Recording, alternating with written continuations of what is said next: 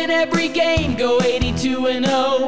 The only Mavericks podcast. Without a podcast around, would you even know? The only Mavericks podcast. The night is long without some audio. The only Mavericks podcast. Look there, a podcast shaped hole. This is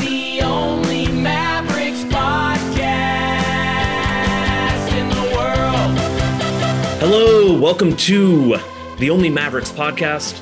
The Only Mavericks podcast, brave enough to spend time with our family members, just like Luka Doncic did yesterday in Phoenix. He got to see Devin Booker. He got to see, you know, his childhood home. If you really want to stretch this analogy, he did debut there. His first points and his 10,000th points have both come in footprint or center, although I think it I think it has been mis uh, renamed in between those two times. I'm Tim Cato. I'm with the Athletic. I was in Phoenix last night. I'm with uh, you know, at my childhood home just for a second here, seeing some family. I think we've all been doing that to some extent, uh, but everybody's back. Austin Ngaruiya, Mike Piellucci, how are you gentlemen doing on this day after Christmas when we're recording right after the Dallas Mavericks beat the Phoenix Suns on Christmas Day? Well, Tim, I, I know you were trying to struggle to remember the Phoenix arena name, but I believe it's called One Set of Footprints Arena because people look back and it was just Luka carrying the Mavs on Christmas. That's bad, but it's good. I like it. Uh, I, I, It's fitting, I- you know. really the the greatest gift that came out of this game, even better than the Luka barrage we're going to talk about, is that video of him running down the Phoenix hallway like an idiot, just going, "I'm fast, I'm fast, I'm fast, I'm fast." Uh, if you haven't seen it yet, you guys are looking at me like you haven't seen the video. Uh, oh, I've seen it. It's, oh, I've seen it. okay. Then you don't You- look impressed by the video because I laughed my ass off. I've watched it like 20 times. It's fantastic. he's a psycho and a child. It's so great. It has It's so to be great. infuriating to lose to someone who's doing that pregame. Yes. Yes. Uh, but it was it was wonderful. Um, yeah, he just acts like a total idiot and then just eats their soul. It's tasty. High carbs, you know, he's got a he's got a baby to chase around. Actually, I don't think um I only know so much about babies, but uh I don't think they're I'm about to know more about them in like three ish months. Uh, so I will report back once I'm on dad duty and I will tell you everything. Mike, I've always said there's no difference between you and Luka Doncic. None at all. None at all. Yeah. I too am fast. I too scored 50 points on preposterously good three point shooting last night. I too I- scored can't 10,000 say- NBA points.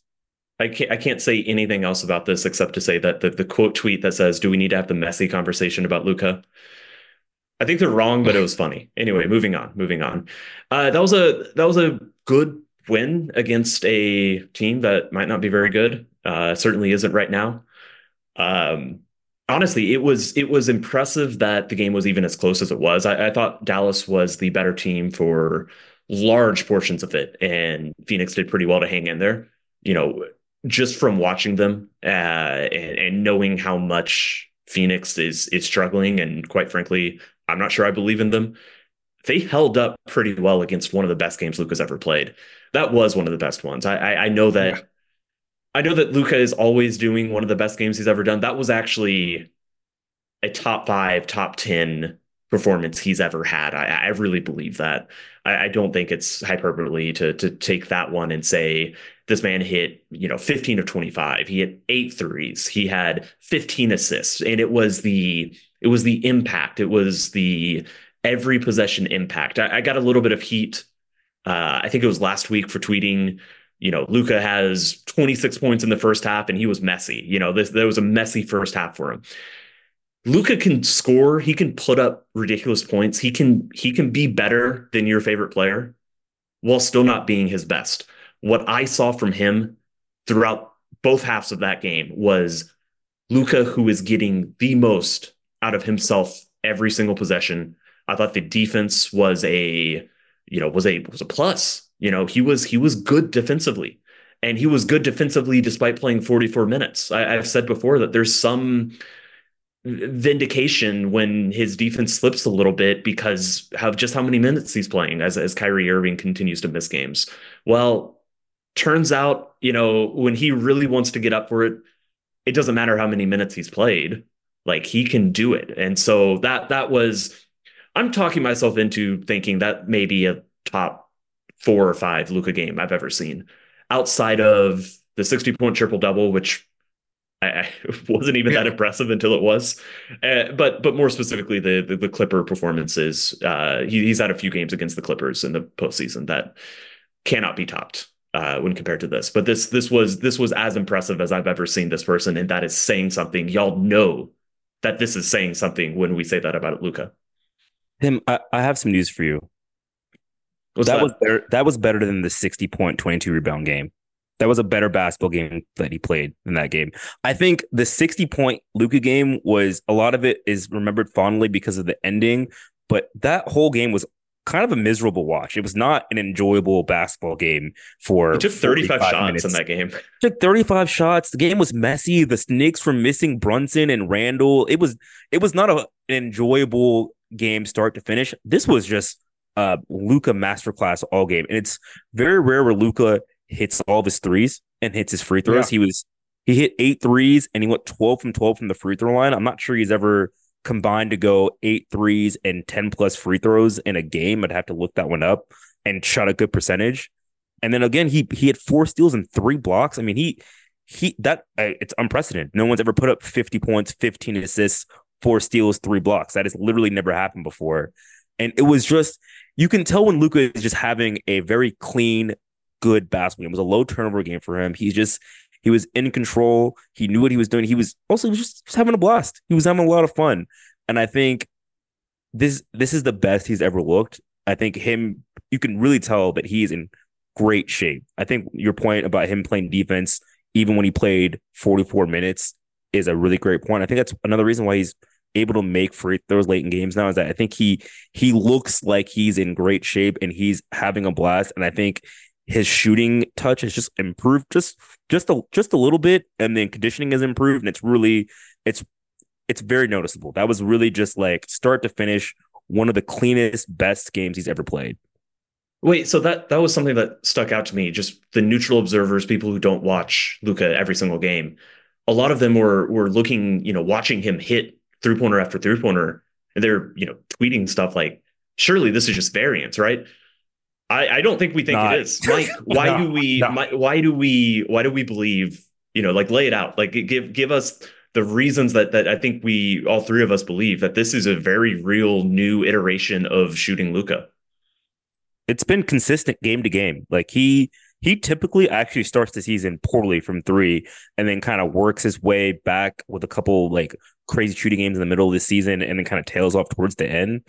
I mean, been, another way to say that is he starts seasons not in shape. Yeah, that's a, that's a, that's a really good way to put it. But he's been game to game. He's been a pretty good shooter. Maybe he's had maybe a two to three game slump, but like he hasn't gone on like twelve to fourteen game like horrific. He, he used to go on really bad shooting slumps where like there was a reason he shot 31, 32% from three for a couple seasons there because he would just go on very long, prolonged slumps. And he hasn't had that. He's just had very really consistent game to game shooting. He's shooting the best free throw percentage he's shot in his career so far. And the three point shooting is just it's just been consistent. He's been shooting pretty well game to game, which is really not how he shot in his in, thus far in his career.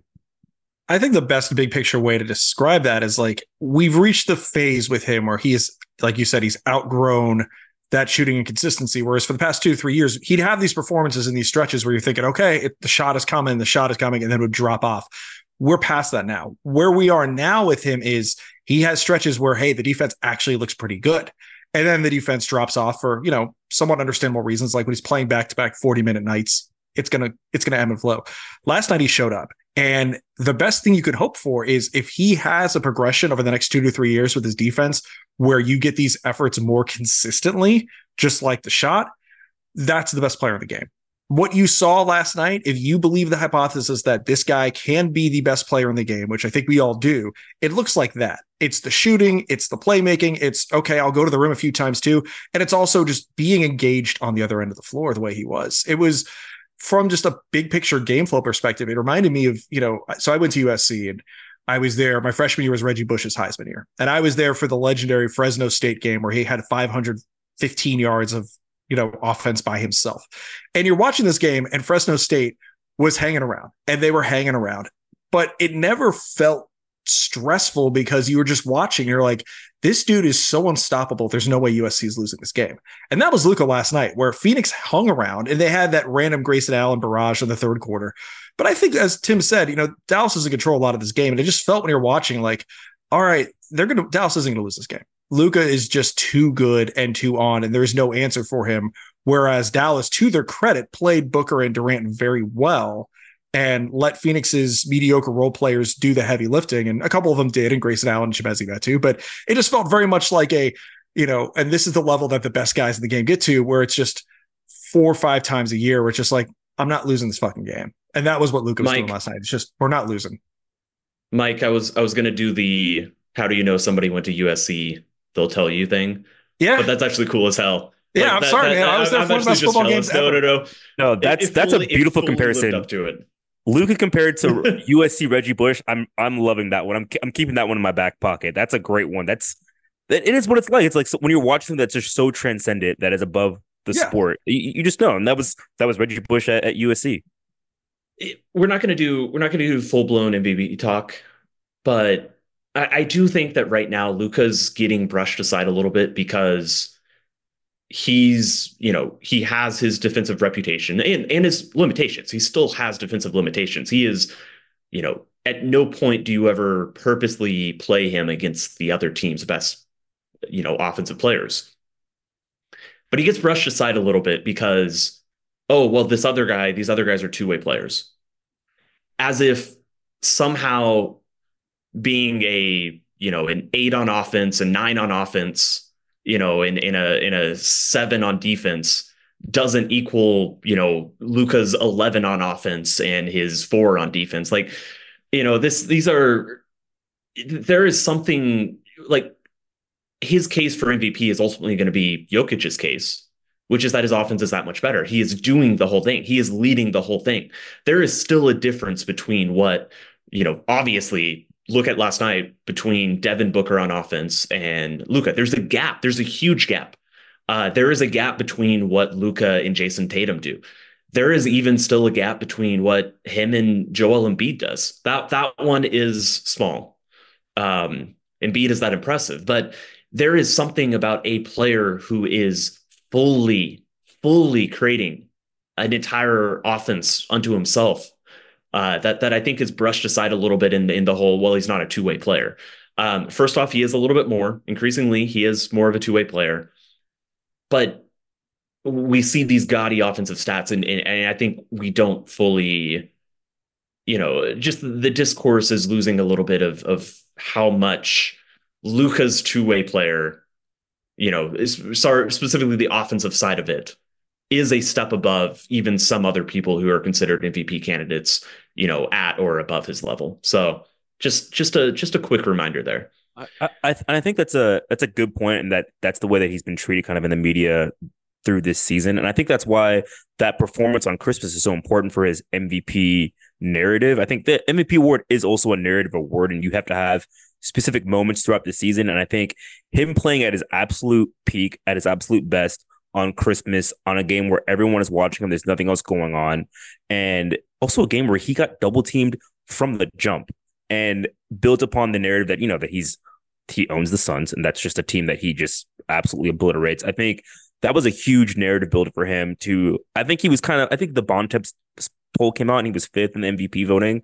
And I think it was enough to push him into the top three. And those are the kind of performance that you need where you're, you have the stage and people can see you play well because everyone just you know kind of has their idea of what Luka plays like, but sometimes you don't get to watch him uh, for a full game. And I think he put on his best when everyone was watching. I think that was really good for his performance and for his MVP Yeah. case. Yeah, to put it to put it one more way, you know, Jrue Holiday, yeah, he might be the best two way guard in the league. You're still taking stuff. You're still taking Dame. Yeah. You know, you're still taking these players who are better offensively because that's what this league is. Yeah, if you have, I mean, the most important thing is a championship caliber lead scorer. If you combine that with a championship caliber lead playmaker, you could be a lot worse on defense, right? I mean, people forget this team won a title with Dirk playing as what a nine on offense and a four on defense. If Luka gets this thing up to a five and a half consistently, just not a liability and having some games where he's a plus, that's massive from a roster construction standpoint. And I think this is the year we're seeing it can be done. It's just about the consistency, the way that the jump shot had took two, three years to come along to now. None of us who watch him are that surprised when he's popping eight threes in a night. Let's do some trend up, trend down, and we each have one up and one down. Um, let's start. Let's start with Mike. Let's uh, let's let's just get your up out of the way because I think this is an important one and, and ties most directly to last night. Uh, up is dudes named Derek.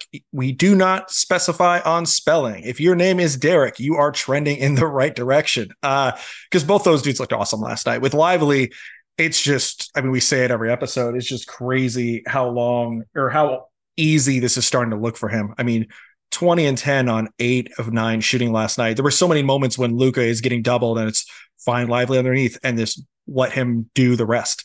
Uh, they are such a different team he's on the floor, you know, and even just defensively, you have to watch him to just appreciate the deterrence that he's providing because it's not even just the the you know the blocking numbers; it's the amount of times guys are going to the lane and he just seals them off, and they just nope, plan B that will not work. Uh, and then Jones, I mean, we started the season thinking, okay, he's going to be a lob threat, he's going to play defense. Then it was he can shoot a little bit. Now we're at the point where the guy's attacking closeouts and he is getting a little more comfortable in the bounce. And he's got one or two plays a game where he reminds you that he's one of the, you know, a one percentile athlete in the NBA. Uh, he is very exciting. Uh, he is the sort of dude that if you are a, a wing with you know some athletic potential and you haven't found a good go of it somewhere else, maybe you should look to come to Dallas because what Luka Doncic has done for this guy's career, he's going to get a nice check this offseason, whether it's staying here, whether it's going somewhere else. But he's, you know, with him staying in the starting lineup with Exum, um, that lineup of what Jason Kidd said the starting lineup will be, that's the most athletic starting lineup Luka's played with by a long shot. And that's going to be interesting to see how they play once they're on the floor together. They're still small. We know that. There's no way to get around that but they are going to be really athletic, and that is going to be really fun. I was talking to a coach who, you know, was talking about Derrick Jones and, you know, talking about, you know, they very the Mavericks very clearly believe this is this is their best point of attack defender. And one thing they're they're really hyping up was just how high he gets on his contest. You know, like like he can contest his, hand can be, you know, nine feet six inches in the air, that's a really hard thing to shoot over. Even if he's not glued tight to you, that is something that affects star players. And that is something that they really, really love, you know, about him as a as a as a one A stopper. Um, might not be the best in the league, doesn't keep people in front of him as much as, you know, people that we're gonna see on, you know, defensive player of the year short lists and things like that. But and look, the defense overall clearly is not to the point that I think he's going to get any defensive team consideration. And there probably is a slight correlation there. But he's very good defensively. He is very good, even if he is not that, you know, otherworldly, impactful type defender. Uh, he's right up there, and, and that to me has been really impressive. Uh, the way he stuck with his offense throughout the the Christmas game was impressive. So pencils down. Not, not, nothing more to say about that unless you do, Austin. But uh, I just have one point about it's just both for both Derricks. I think what they provide on offense is a really nice um, alternative to what they had in the past. Because previously, like if they're not hitting their threes, just like the very funny flow chart that Josh Bowe from Mavs Moneyball created a couple years ago, where the Mavericks hit all their threes, they look like a finals contender. Their role players don't hit all their threes, they look like a lottery team. And last night, I guess in the Suns game, they they went a little stretch where they weren't hitting shots. And Dereck Lively got an offensive rebound put back, or he got a, a little pass from, from Luka and finished close to the rim. Derrick Jones, he missed a few threes. He caught one, pump fake, went to the rim, got a really nice layup. He's not only just a dunker, he has a very he has a very nice touch around the rim and can elevate and can finish at the rim. And just that little dynamism, that little bit of just uh, rim attacking that they have really just allows them to not go into huge shooting droughts when they're not hitting their threes. And I think they it's really giving them their, their offense a really nice lift and some a little more diversity. Austin, who's uh who's trending down for you? trending down, trending down. Our our guy Grant, our guy Grant has gone to the bench, and I can't say that it's not it's not been well deserved. I think he's a good player.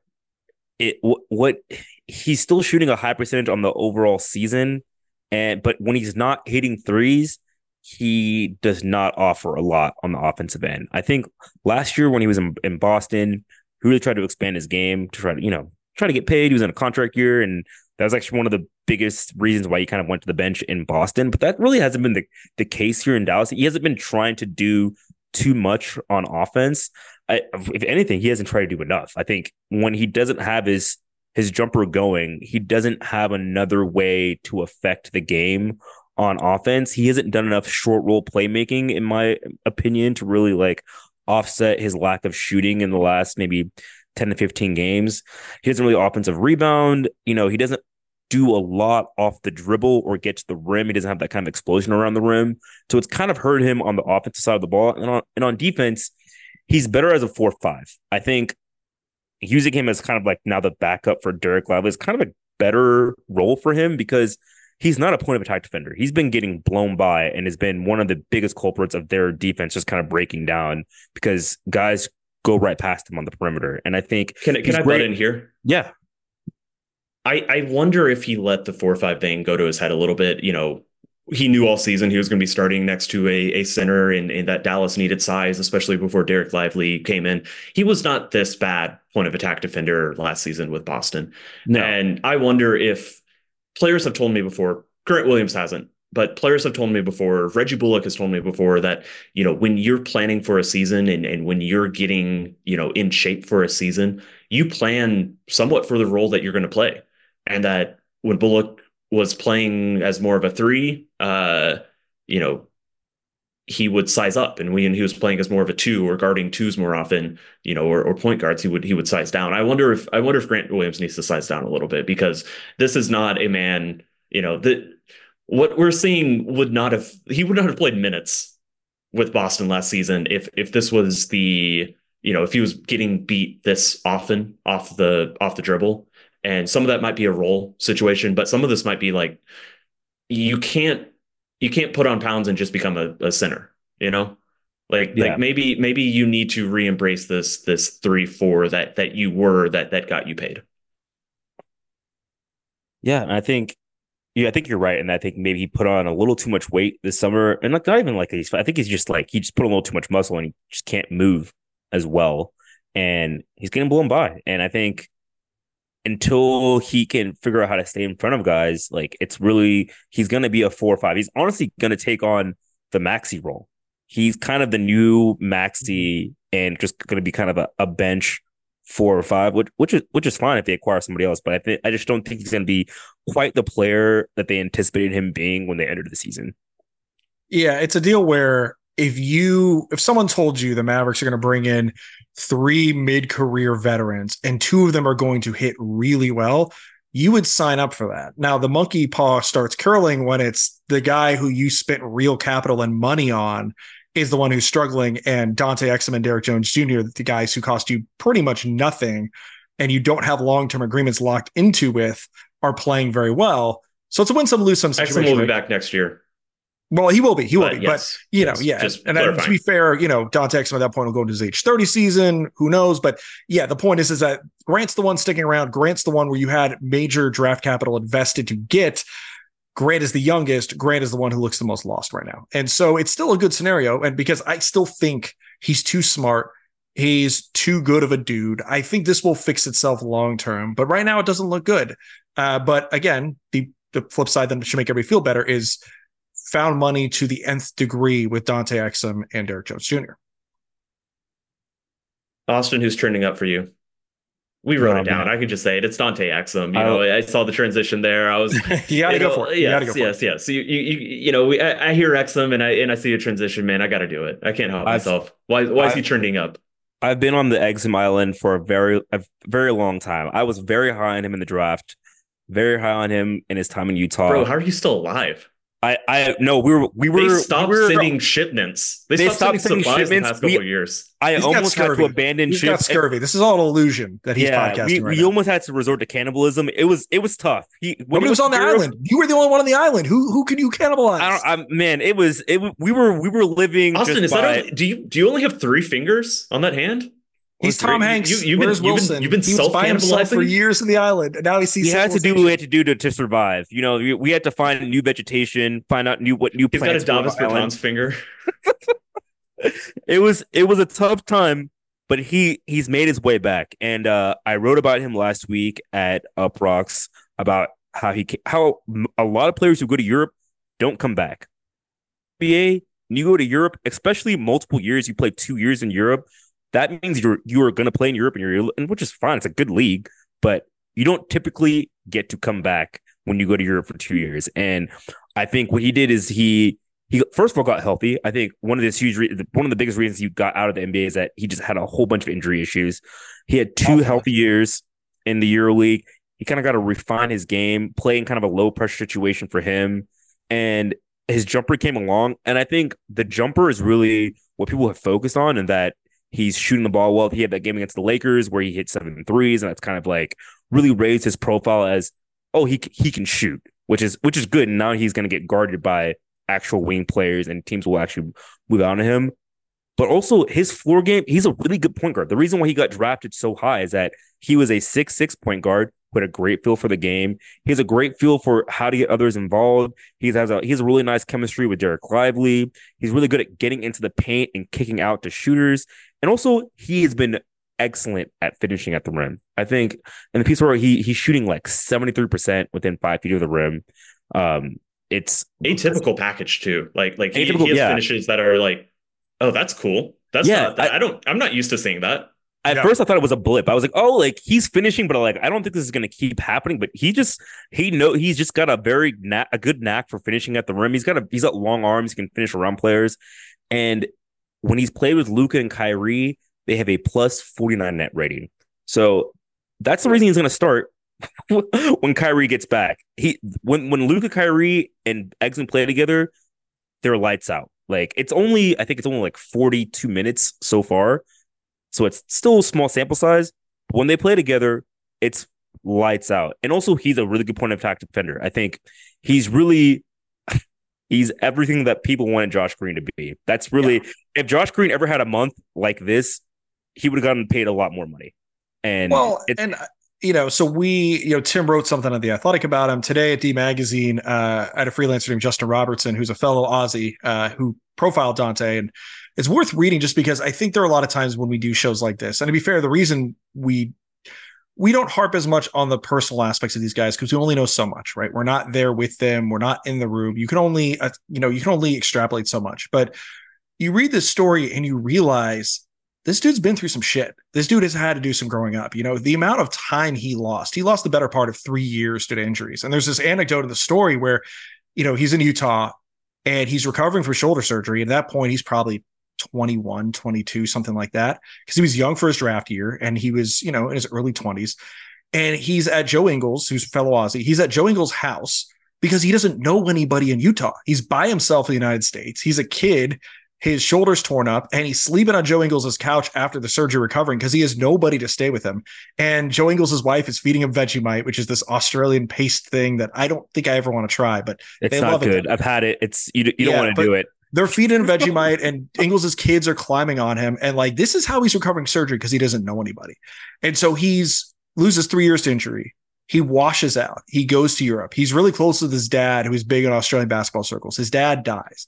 He comes back here. He's 28. He's a man. He's been through shit. And there is something to in any walk of life when you fail and then you pick yourself back up and you reinvent yourself, you learn a lot. And yeah, that stuff in and of itself would not matter as much if he can't finish at the rim and he can't be a point of attack defender and he can't play make and his shot didn't improve.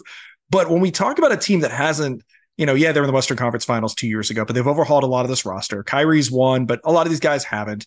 They are probably still a couple years away from really being a contender. But if you talk about the mental side of what you want on a roster, it's not just good dudes, it's dudes who can take some shit.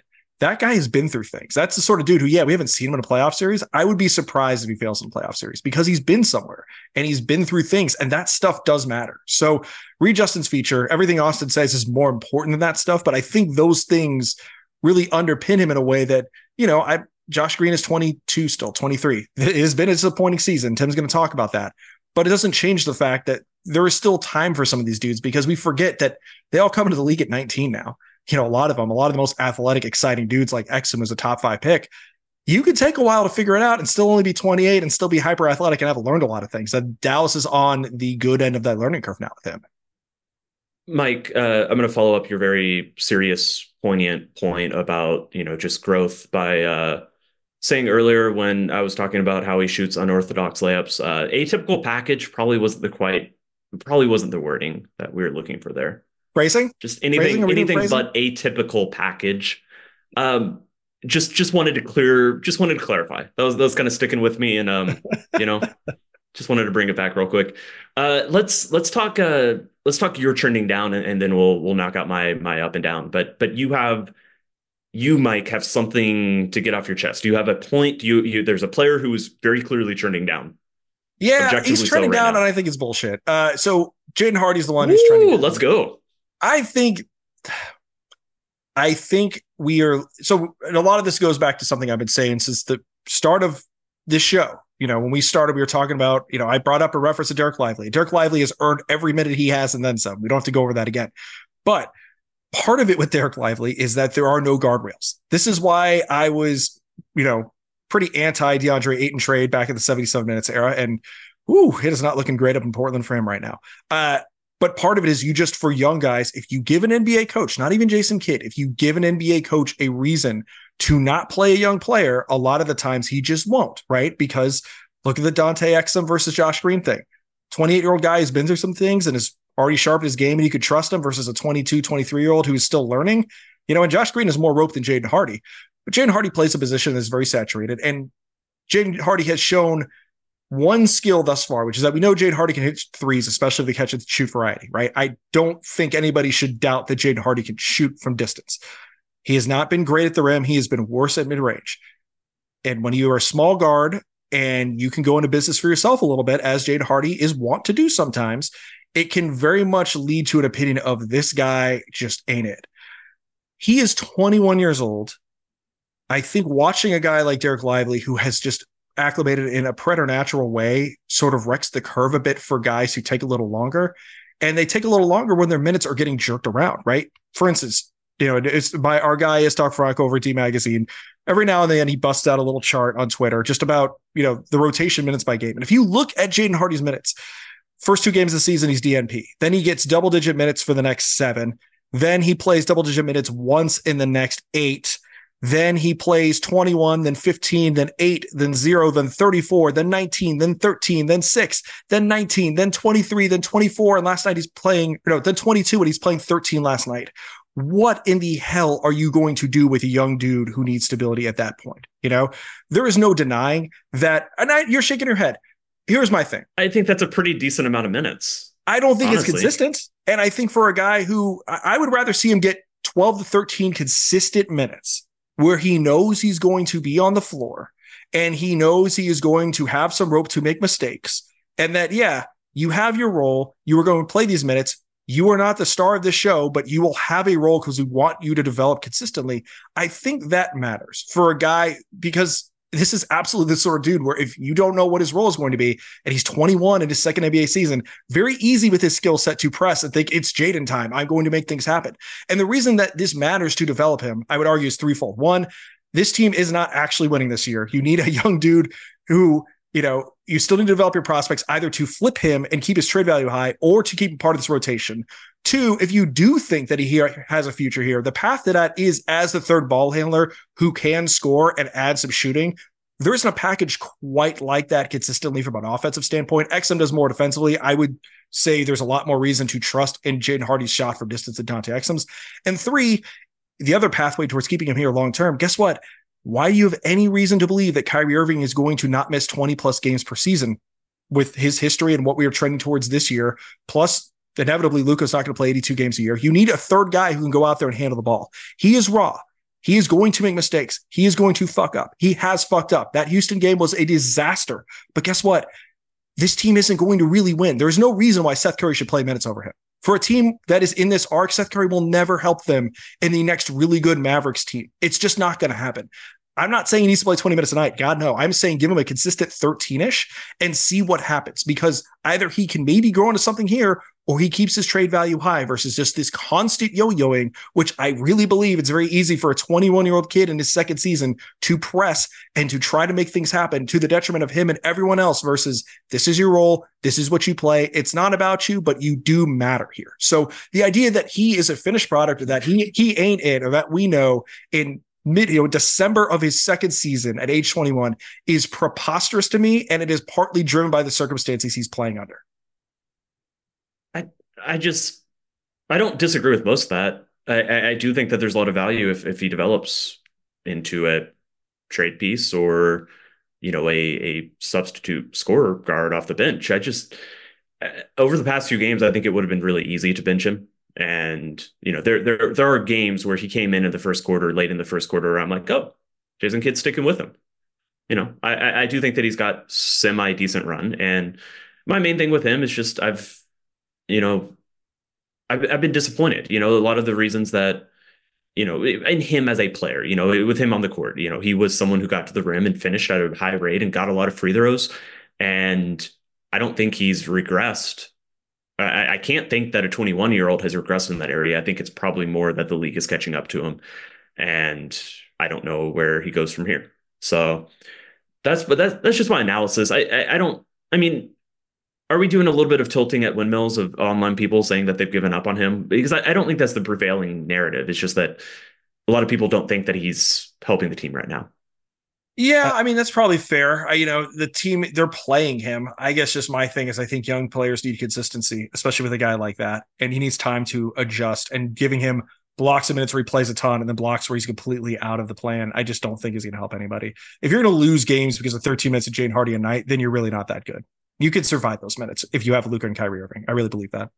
I I just think that I you know I've been a big Hardy supporter, but I I think we might have to readjust what kind of player he is. I think initially people thought he's going to be a primary ball handler or someone who can really handle the ball consistently and create offense and be an advantage creator.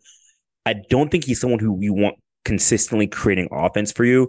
I think he's someone who needs to create when he has an advantage created for him. So he needs to just be an off ball player. I what what I think he needs to really just focus on being luxury Landry Shamet, just like a a really really nice version of Landry Shamet where he can come. I was going to say Patty Mills. I yeah, was going to go Patty Jordan Mills. Clarkson.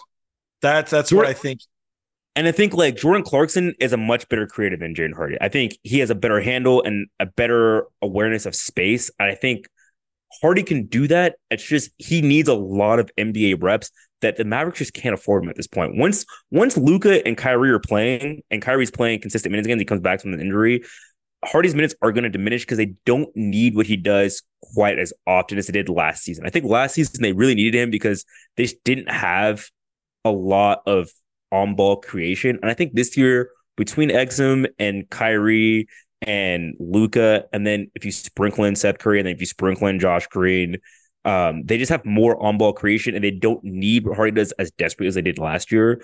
And honestly, the the best solution, and I've been saying this for like half the season now, is that like Hardy needs to go in European football. You can send a player on loan. You can just send someone out to a different team so they can get experience and then get reps. He needs to go to a team where he can just go and like explore his game and like really just get a lot of reps and play 25 minutes a game no matter what and really learn what he can do at the NBA level. I think he went to the G League last year and he really lit it up. I don't think the G League reps would be quite as helpful for him at this point. No, he's done that. Yeah, and he needs NBA reps, but I just don't think the Mavs can afford to let him just like explore his game. And honestly, I has I, I kind of agree with him. I I've been surprised the kid has stuck with him as much as he has. I think they they have some belief in him, but like even if you go back to the to to summer league, his on ball creation in summer league was not very good, and he just kind of hasn't shown being a consistent on ball creator. I think he kind of just needs to readjust his game, especially playing with Luka and Kyrie as just being a really, really great off ball player who can create off of advantages. Yeah. Yeah, that's where I'm at with them. So I think it'll take some time. I still like him. It's just like he has a lot of talent. He it's there's a good player in there. I think he, just- he he he flashed he flashed some stuff very early on that that just haven't continued and in readjusting our expectations. I think is right. Let's uh let's get to my trending up and down and uh because we have uh gone long, which is fun because it's been a while since I've had the holiday. It's the all of holiday you guys, season. but Yeah. but I've got Josh Green trending down, and I'm I've also got AJ Lawson trending up. And yes, is an overreaction, and, and and no, there's not really a place in the rotation for AJ Lawson. I'm kind of starting to ask myself where the place for Josh Green is in the rotation.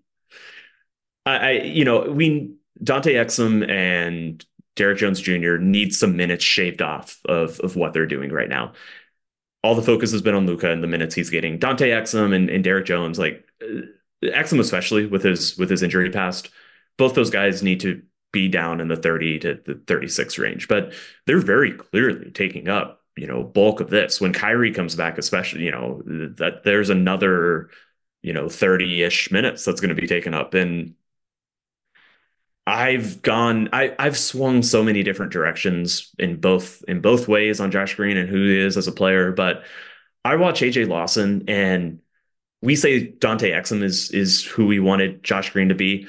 Sometimes for a second AJ Lawson is who I want Josh Green to be, where it's just like you're using your athleticism in hustle plays. Like AJ Lawson over the past few weeks has looked like Josh Green did when I was highest on him Well, just a bouncy, impactful athlete who also gets to the rim, you know, and is willing to take the threes. And Josh Green's a better shooter right now. I'm, you know, but maybe AJ can develop into that.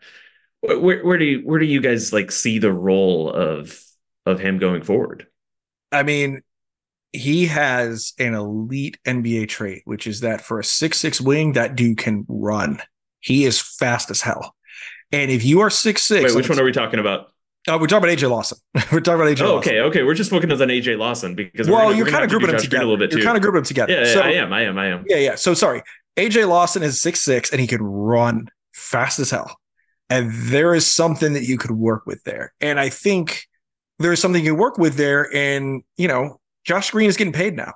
There is going to be an expectation of Josh Green for minutes on both sides of the fence that, as you said, it's getting crowded. At the very least, whatever my Jaden Hardy agenda is, and God knows that Austin and I have been on the Josh Green bandwagon for a while, I cannot see a world in which both of them are here long term just can't see how both Jaden Hardy and Josh Green, there's room to play both of them. One of those guys feels, if not both, but at least one feels like the logical, you know, when when uh, our pal James Edwards was reporting the Isaiah Stewart to Dallas rumor the other week. And I don't think that's happening at all before the offseason because of the whole contract extension and the, you know, the base year compensation thing and all that. But when you're sitting there and you're toying with it, you're like, well, one of those dudes would make a lot of sense going the other way, right? AJ Lawson, if he is just a developmental project who you can bring off the bench and just let him run down the floor and progress at a slower rate, who doesn't need minutes, that probably fits this team's timeline well. And you can dream upon him because this team needs wings and a wing who is that fast, who at least seems to know what he is doing. There's a lot of raw skills, but there aren't many times where I feel like he looks lost on the floor versus just he can't shoot yet. Uh, it's intriguing. There is something there. It's not like there have been too many times the last two or three years when they bring up some guy on the two way deal or some guy at the end of the bench. You're like, this is not going to be a thing. There's no way this is going to be a thing. And maybe it's he's a microcosm of Dallas's summer overhaul at large, where they have a lot more guys now where you can look and be like, oh, this could be something. And he's the epitome of that. He's the last guy on the roster, but you're looking, you're like, you know what? I see a world in which AJ Lawson maybe becomes something somewhere. And that's fun. That's fun after some of the stuff that they were just running out as the 11th and 12th guys the last couple of years. Yeah, I think and Lawson is Lawson is hundred days older than Josh Green, which you could you could look at it both ways. Both Yeah. like, don't forget Josh Green is young and is still getting there, but Josh Green is the one who's paid, and if they're both at the same place, and you see development, I mean, development, Josh in one Green has more skilled, right? Is more skilled player right. Right. now. I think we could say that. That's a pretty easy one. But Uh, Josh Green gotta be a lot more skilled for what, a lot more What do you money. got on this? Uh, I would say in regards to AJ Lawson, he has he has two things that are very attractive. One, he's a he's a self starter. He's just gonna go create havoc on his own. He, do, he doesn't really need a lot to just go and create a play. And then also he's also a contextless player. Like he doesn't need context for him to be good. Like you just throw him out there in almost any sort of lineup, and he's gonna make an impact with his shooting or his speed or his kind of his athleticism. He's obviously not. He doesn't have the talent or the upset that Josh Green does. But I think what makes AJ Lawson attractive is that when you throw him in the game, like you notice what he's doing. He's he's playing fast. He's playing hard. He is doing something, even if it's a negative play. Like he is, he's not out there just getting cardio. And so I think he's a good player to have, good to, bring along. I think if next year he's on a on a minimum deal, I think that's a really good. They haven't had any two way guys that they've converted into an actual NBA player, and I think he's a guy who can convert into an NBA player. But when it comes to Josh Green, I think he, I think he's he, he's losing his way in the rotation because he thinks too much when he's playing, and I think having more skill around him is making him lesser. I think. I think he's just he really wants to do the right thing. I think Josh Green really wants to make the right play all the time. And when he knows that there are other guys on the floor that are more skilled than he is, he wants to defer. And I think he just it's really simple, I think he's just kind of got to think less. Just gotta kind of like kind of just AJ AJ Lawson's mindset and Josh Green's body. Yeah, like he just gotta just just go attack, go play hard. If Josh Green just goes out there, plays 25 minutes a game, plays hard, play just attacks when he gets the basketball, he's a good player. He's a good player. He's strong. He's athletic. He has a great passing neck. He has great vision. He can make he can make honestly like top five percentile passes in the NBA every once in a while. Like he'll, he'll make a cross court pass. You'll be like, not many guys in the NBA can make that pass.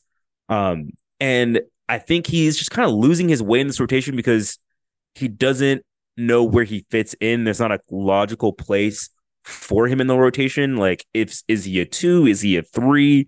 You know, where does he play? Is he gonna have the ball in his hands to run pick and roll, or is he just gonna kind of be a guy in, in the corner? So I think he's still trying to find his role, and I think it's gonna be really interesting to see how he responds to everything that's happened in the rotation since he's been out. One thing I do really like about Josh Green is that he's very, very competitive. He took getting benched in that Utah series very seriously and came back a very a much better player. And I think he's a guy who's going to respond to competition at his position. And I'm very interested to see how he responds to it because right now it's just he he's gotta he's gotta go earn his spot. And I think I think that's a good place for him to be in. I think him being in a place where he needs to be competitive is going to bring out the best in him.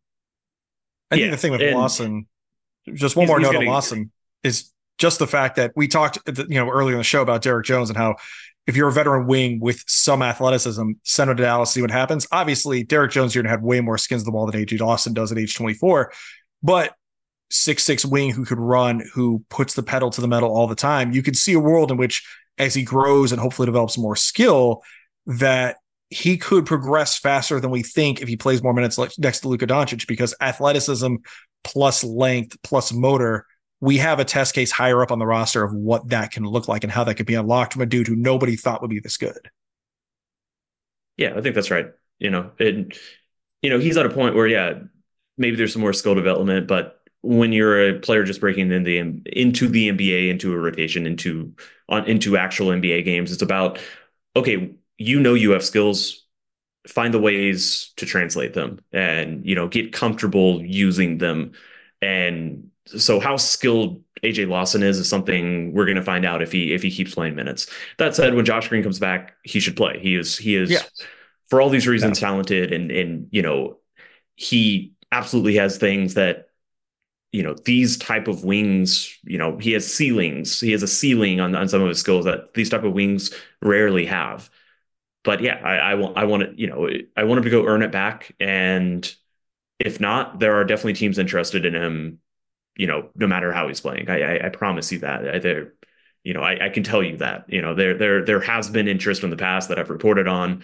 You know, I remember saying, you know, I remember Brooklyn being interested. There's still teams interested. There's still teams that that would definitely like to see what Josh Green looks like on their team. So if it comes to that, it comes to that. But I don't think that's how Dallas is thinking. And and right now, the fact that AJ Lawson can be successful, you know, as a two way guy just by you know, being the guy who makes stuff happen and you know, with his athleticism and hits enough shots.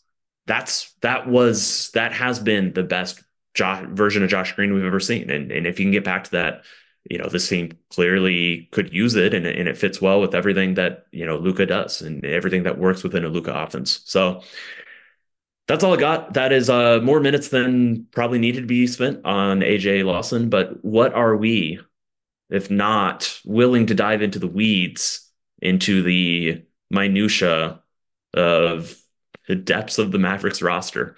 You know, it's it, it's the nice thing about having a deeper roster than than past seasons. There's, A lot more to talk about. yeah, there's more to, more fun to dive into. So Yeah. that's going to be it for us. Uh, we'll be back next week. I, I think we're recording.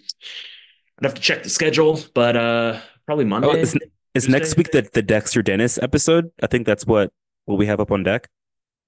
Uh, we're going to do a deep dive into the, the the entire Texas Legends roster. Ah, Yeah. But maybe if we're bringing lucky, Theo we could, like, Pinson on the pod.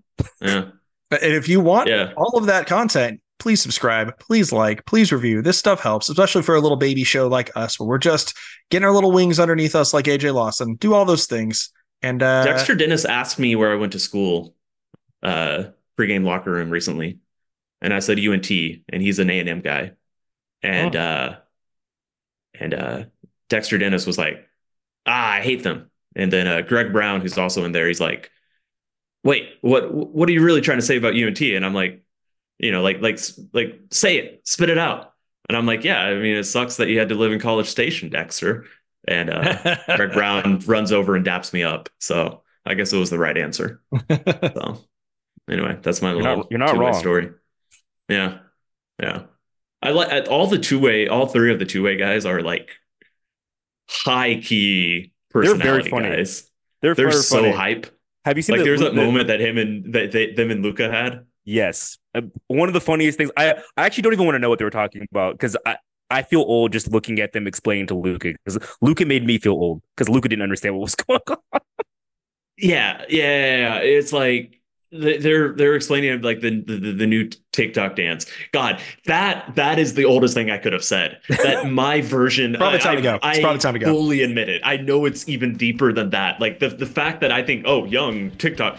Oh my God, I, Um, hate, I, we're- I we're- can't stand that I said wrap that. it up, get it off I'm before gone. it gets worse. I'm gone. Damage control. Listeners, thank you for listening. Uh, it's what you do best. Uh, Mike Austin, thanks for popping on. It was fun. It's good to have you both back in town and around and able to uh, be on the show. And we'll do it again next week. See ya. Hey, how's it going? What? What do you mean dozens? You sound insane. No, you're confused. Have you heard the song? Yeah, this is the only Mavericks podcast to exist ever. This is the